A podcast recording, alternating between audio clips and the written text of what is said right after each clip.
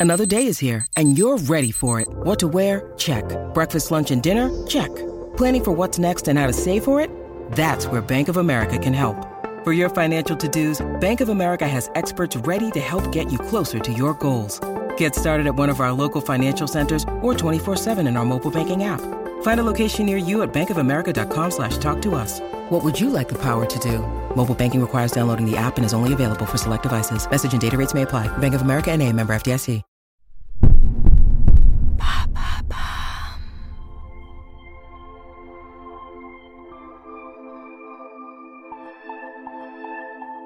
Roséanne et Mike se sont rencontrés dans le chaos d'une attaque terroriste. Ils ont appris à se connaître dans la froideur d'un hôpital. Leur attachement est né au cœur de la souffrance. Pour eux, aimer, c'est réapprendre à vivre, accepter l'inacceptable et aller de l'avant. Une histoire d'explosion, d'hôpital et de résilience. Une histoire d'amour. «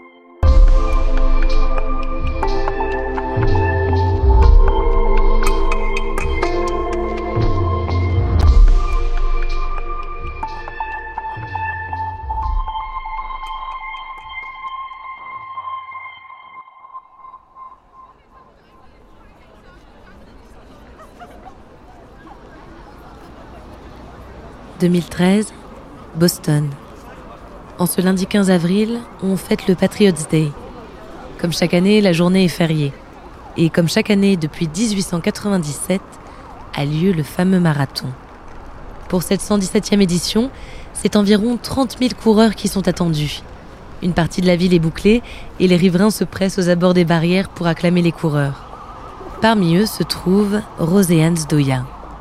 Roséanne a la quarantaine. Elle vient d'un petit village au nord du Massachusetts. Elle a emménagé en ville pour le travail. C'est une femme enjouée.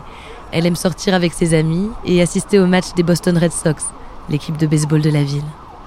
Roséanne vient presque chaque année regarder le marathon. Pour elle, la ville s'allume ce jour-là. L'atmosphère est électrique, l'énergie palpable. Pour cette nouvelle édition, les conditions sont parfaites. La journée est ensoleillée et elle a trouvé une bonne place aux abords de la ligne d'arrivée. À 14h50, deux détonations font trembler la ville. Roséanne est blessée au cours de la deuxième explosion. Sa jambe est touchée et elle se vide de son sang au milieu des débris, au milieu des odeurs de métal et de soufre. Dans le chaos, la poussière et les hurlements, deux inconnus se précipitent à son secours. Ils lui font un garrot et l'assistent jusqu'à l'arrivée des pompiers. Mike Materia est le pompier qui prend en charge Roséanne. Il la traîne jusqu'au camion le plus vite possible. Sur le chemin de l'hôpital, dans l'ambulance, il ne lâche pas sa main. Il lui répète que la blessure est bénigne, même s'il voit qu'elle a déjà perdu une quantité de sang considérable. Il la rassure. Il se rassure lui-même aussi. Mike est un vétéran d'Irak. Jamais il n'aurait cru assister à une scène de guerre dans sa ville natale. C'est désormais confirmé, c'est bien un attentat qui vient d'avoir lieu. Ce devait être une grande fête sportive. Le marathon de Boston a viré au cauchemar. Deux fortes explosions près de la ligne d'arrivée ont tué trois personnes et fait plus d'une centaine de blessés hier après-midi. À l'hôpital, Roséanne reprend conscience des heures plus tard. Sa mère est là. Elle lui demande Qui est ce pompier qui vient te rendre visite? Il est mignon. Roséanne lui répond C'est une blague, maman. Je viens d'être soufflée par une bombe. Roséanne a perdu sa jambe dans l'explosion. Elle passe de longs mois à l'hôpital et Mike vient la voir régulièrement. Mais malgré les sous-entendus de sa mère, Roséanne n'a pas la tête à flirter. Chaque réveil est un coup de poing quand elle réalise qu'elle a perdu sa jambe.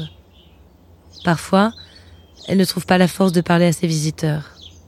La morphine la rend apathique et elle a des sautes d'humeur. Mais progressivement, une intimité se construit entre elle et Mike. Un jour, elle réalise qu'il a un beau sourire. Ils parlent longuement. Ils parviennent à rire.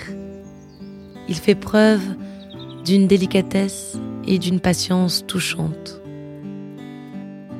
Pendant des mois, ils apprennent à se connaître, différemment des autres couples. Leur lieu de rendez-vous, c'est l'hôpital. Et plutôt que de se rendre au cinéma, ils choisissent ensemble les prothèses de Roséanne.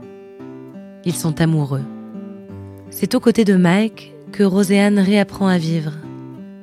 Il l'accompagne dans chaque étape de sa reconstruction, une épreuve longue, à la souffrance non linéaire. Plus de quatre ans après l'accident, Mike et Roséanne décident de se marier. La même année, Roséanne publie un livre, Parfaits Inconnus, dans lequel elle écrit son histoire avec Sacha Cotton, Shore Salter et Mike, les trois personnes qui lui sont venues en aide ce jour tragique et qui sont depuis devenues des proches. Avec Mike, ils assistent régulièrement à des événements en soutien de blessés, d'amputés, de survivants de trauma. À tous, ils leur parlent avec la même franchise. Ils admettent qu'il est difficile de remonter la pente et de surmonter une telle épreuve. Qu'il est normal de penser parfois que l'on ne souhaite pas vivre dans ces conditions. Mais Roséanne et Mike prennent leur amour en exemple. Il est aussi possible d'apprécier de nouveau la beauté de la vie, d'aimer de nouveau et d'entrevoir l'avenir avec un regard apaisé.